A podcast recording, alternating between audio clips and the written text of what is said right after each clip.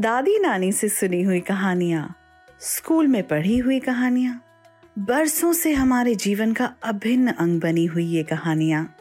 सुनिए folk tales Sochcast की प्रस्तुति। बचपन की पगडंडियों से जवानी के दौर से गुजर जीवन के अनुभव सजोती ये कहानियाँ। अब आपके लिए एक नए रूप में। आप सुन रहे हैं फोक टेल्स सोचकास्ट की प्रस्तुति।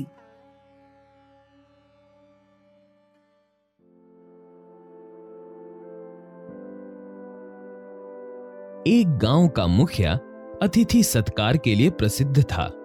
आए दिन उसके घर कोई ना कोई अतिथि पधारा रहता और वो उनकी आव भगत में कोई कसर नहीं छोड़ता था। वह उनके खाने पीने की बेहतरीन व्यवस्था करता, उन्हें जी भर कर खिलाता पिलाता। उसकी इच्छा रहती कि उसके घर से हर अतिथि खुशी से झूमता हुआ जाए। एक हद तक ऐसा होता भी। हर अतिथि उसके अतिथि सत्कार की प्रशंसा करता हुआ बड़ा खुश होकर उसके घर से जाता।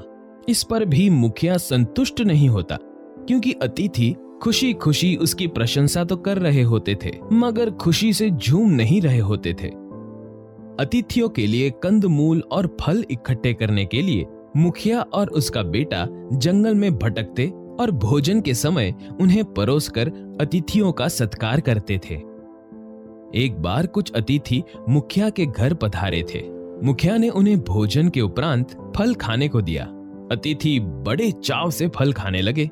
एक अतिथि बोले, हमारे उधर के जंगल में कई प्रकार के फल मिलते हैं, लेकिन लगता है यहाँ के जंगल में बस ये ही फल मिलता है।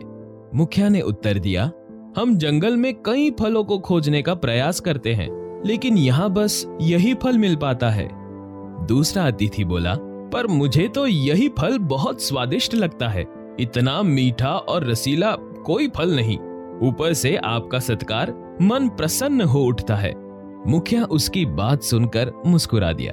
अतिथियों के जाने के बाद वह अपने बेटे से बोला, हमें अपने अतिथियों के लिए किस्म किस्म के फलों की व्यवस्था करनी होगी। एक ही फल खाते खाते वे ऊब जाते हैं। पिताजी, मैं कल ही जंगल के भीतर तक जाऊँगा और नए फल खोजने का प्रयास करूँगा। मुखिया बोला हाँ बेटा, अवश्य जाना। अगले दिन भोर होते ही मुखिया का बेटा जंगल के लिए निकल गया।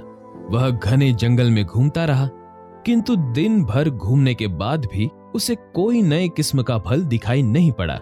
वह थक कर चूर हो चुका था। इसलिए सुस्ताने के लिए एक पेड़ के नीचे बैठ गया। वहाँ बैठे बैठे उसे कुछ ही समय गुजरा था कि एक नन्ही सी चिड़िया उसके सिर पर आकर बैठ गई। कुछ देर वहाँ बैठने के बाद वह फुदक कर एक पेड़ की डाल पर बैठ गई। वह मस्ती में झूमती सी दिखाई पड़ रही थी। उसने वहाँ की सभी चिड़ियाओं पर ध्यान दिया। सभी बड़ी मस्त दिखाई पड़ रही थी। वह इसका कारण सोचने लगा। तभी उसने देखा कि एक चिड़िया पास ही की एक पेड़ के नीचे बने गड्ढे का पानी पीने गई और पानी पीकर झूमने लगी। उसके बाद जितनी भी चिड़ियाओं ने उस गड्ढे का पानी पिया, वे झूमने लगी। मुखिया का बेटा समझ गया कि इस गड्ढे के पानी में अवश्य कुछ है जो चिड़ियाओं को झूमने पर विवश कर रहा है। वह गड्ढे के पास गया और उसने उसका पानी पी लिया। पानी पीकर वह भी झूमने लगा। वह वहीं बैठे बैठे सोचने लगा कि इस गड्ढे के पानी में ऐसा क्या है कि इसे पीने के बाद झूमने का मन करता है। उसने ध्यान से देखा तो पाया कि वह गड्ढा महुए के पेड़ के नीचे है और उसमें महुए के फल गिर रहे हैं। वह समझ गया कि महुए के फल में कुछ है जो व्यक्ति को झूमने पर विवश कर देता है। इसी की तो उसे तलाश थी। उसने बिना देर किए ढेर सारे महुए के फल तोड़े और घर चला आया। उस दिन उसके घर तीन अतिथि आए हुए थे। मुखिया अपने बेटे की प्रतीक्षा कर रहा था। उसकी पत्नी अतिथियों को खाना परोस रही थी, किंतु चिंतित थी। एक तो बेटा घर नहीं लौटा था और दूसरा अतिथियों को खिलाने के लिए घर पर फल नहीं थे। कुछ देर बाद बेटा घर लौट आया।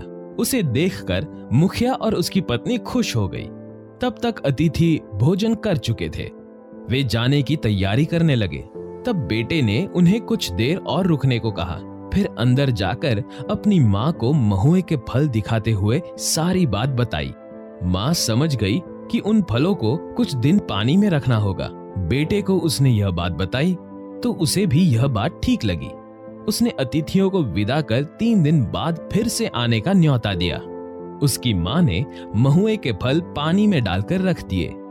तीन दिन बाद जब अतिथि आए तो उन्हें भोजन के साथ महुए का पानी पीने को दिया गया। अतिथियों ने वह पानी पिया तो खुशी से झूमने लगे और झूमते झूमते अपने घर लौटे। मुखिया, उसकी पत्नी और बेटा बहुत खुश हुए।